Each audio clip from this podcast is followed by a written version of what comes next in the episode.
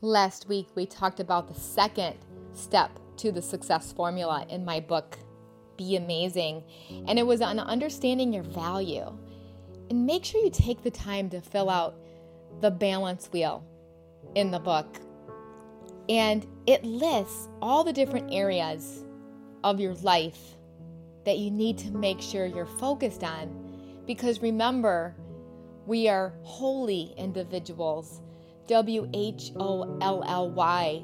And sometimes we may be so frustrated or depressed or anxious or wondering if we're actually fulfilling our purpose when in reality we're just empty inside. Because maybe we forgot that we're a spiritual individual and not just a professional individual. So take the time right now to grade yourself in areas of intentionality or satisfaction, if you will, or if you're even focused in those areas on finance, personal growth, health, family, relationships, social life, spirituality, and career. Take the time to just grade yourself and figure out where you're at, and then just get really, really, really intentional and really focused in those areas. And just start taking 10% shifts. Don't judge yourself. Don't shame yourself. Don't guilt yourself into any of this. Just have fun with it. Which leads me to the third step to the seven success formula, which is the letter C in the word success. The first letter C, which is choose your focus. So, do you know that studies show that the human mind tends to gravitate towards negative thoughts? The Bible tells us be alert and of sober mind. Your enemy, the devil, prowls around like a roaring lion looking for someone to devour. See Peter 5 8. Well, knowing this, we have to get really proactive. So let me ask you this when you get up in the morning, do you choose to look at everything you don't have or do you focus on what you do have? Do you hate mornings or do you love mornings? Now, come on. Come on. You choose to hate. It's not that you're just born that way. You chose it. You chose to focus that way. Yeah, believe it or not, I used to hate mornings. My family will tell you, no, she was born to love mornings. No, that's not even true. I had to train my mind to love mornings. In fact, I still have to train my mind to love mornings. There's some mornings that I actually hit the snooze button three times. Yeah, three times. That's why I set my alarm 30 minutes before I really need to get up.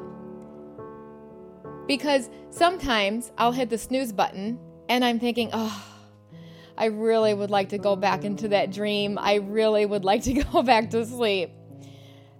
And I sit there and say, no, train your mind, choose your focus. And I start thinking about everything I'm grateful for. I start praying to God and listing all my prayers to God and just thanking Him and praising Him for having to be able to wake up another day. Then the next time I hit the snooze button, which is quite often, I start to plan my day. I plan my day in the head in my head. Some days I'm thinking, what day is it? What year is it? Get me back focused. And then I start planning out my day. Who do I want to add value to that day? Who do I need to reach out to that day? And then sometimes I hit that third button and go over it all over it again. And sometimes I have to start saying my mantras, which is I am statements. Yes, you have to train your mind. You have to have uncommon thoughts because uncommon thoughts lead to uncommon behavior, which is positive attitudes. Yeah, show me a person with a negative attitude that's successful. I don't think so. Do you have an attitude of gratitude? If not, what are you focusing on? What are you training your mind to think?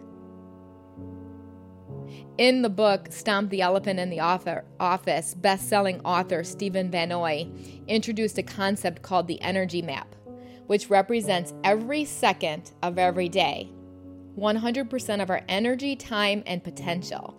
Vannoy says we either use our time well by moving towards the front side or waste our time by moving toward the back side. When things are tough, Vannoy writes, most people default to an approach that focuses on problems. What's not working? Who's to blame?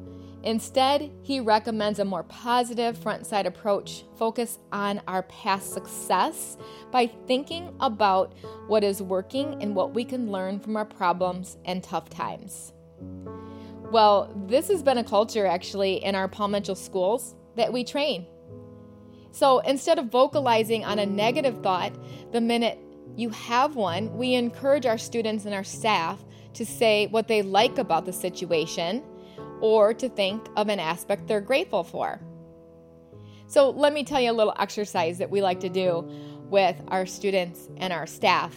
And you draw a circle and you put a line down the middle, and on the left side, the back side, you would say, I have to. And on the front side, the right side, you would write the word I get to. So, write down all of your challenges and your problems and I have to side right? So maybe you have a lot of bills.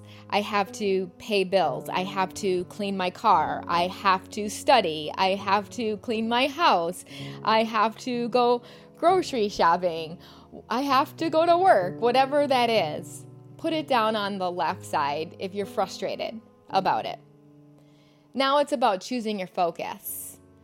Cross out I have to and rewrite it in the front side.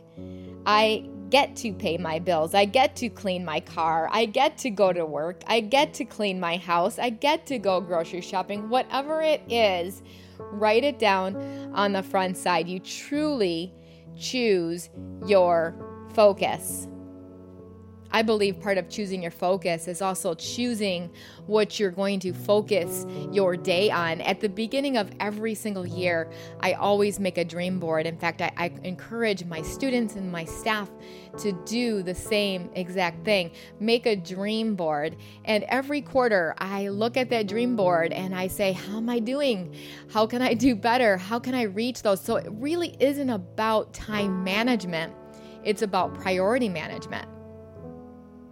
And that's why I wrote my book recently, Be a Planner, which teaches you how to plan your day, how to manage your priorities, not your time. And it's actually a planner. It's all the tools and the tricks that I've taught myself over the years to get better at managing my priorities. People always say to me, Wow, I have never seen someone who does as much as you do. And to be quite honest with you, I feel bored much of the time. I feel that I need more to do. And I honestly equate that not only to the energy God has given me naturally, but to the ways that I've gotten creative at managing my priorities. And and so you have to have a do whatever it takes strategy.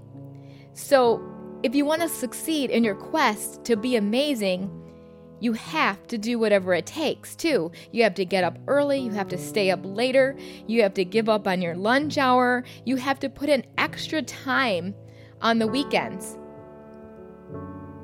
So here's your challenge for you this week in my book, Be Amazing, I have this challenge as well. So if you're driving, don't do it, but go back to the book or go back to this podcast and grab a sticky note. Grab a sticky note because this sticky note can change your life. It's another fun focus finder. I do this exercise at least once a year. And Try it. You'll be amazed to discover that what you write down actually gets done. In the center of your sticky note, write down the word goals. Yes, goals, G O A L S. And then circle it or put a heart around it, your favorite shape.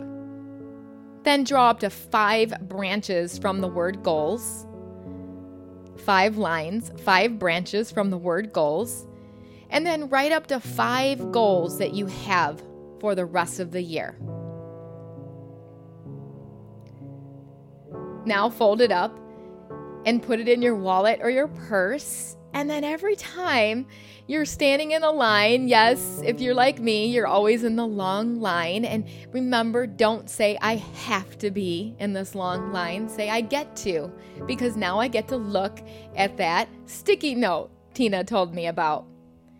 Or you're waiting at the doctor's office, or anytime you're bored. Maybe you're in the back seat of the car, you're on for a long ride. Pull it out, look at it, evaluate it what goals have you reached? What goals have you not reached?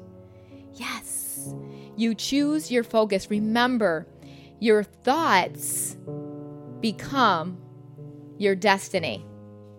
Choose your focus.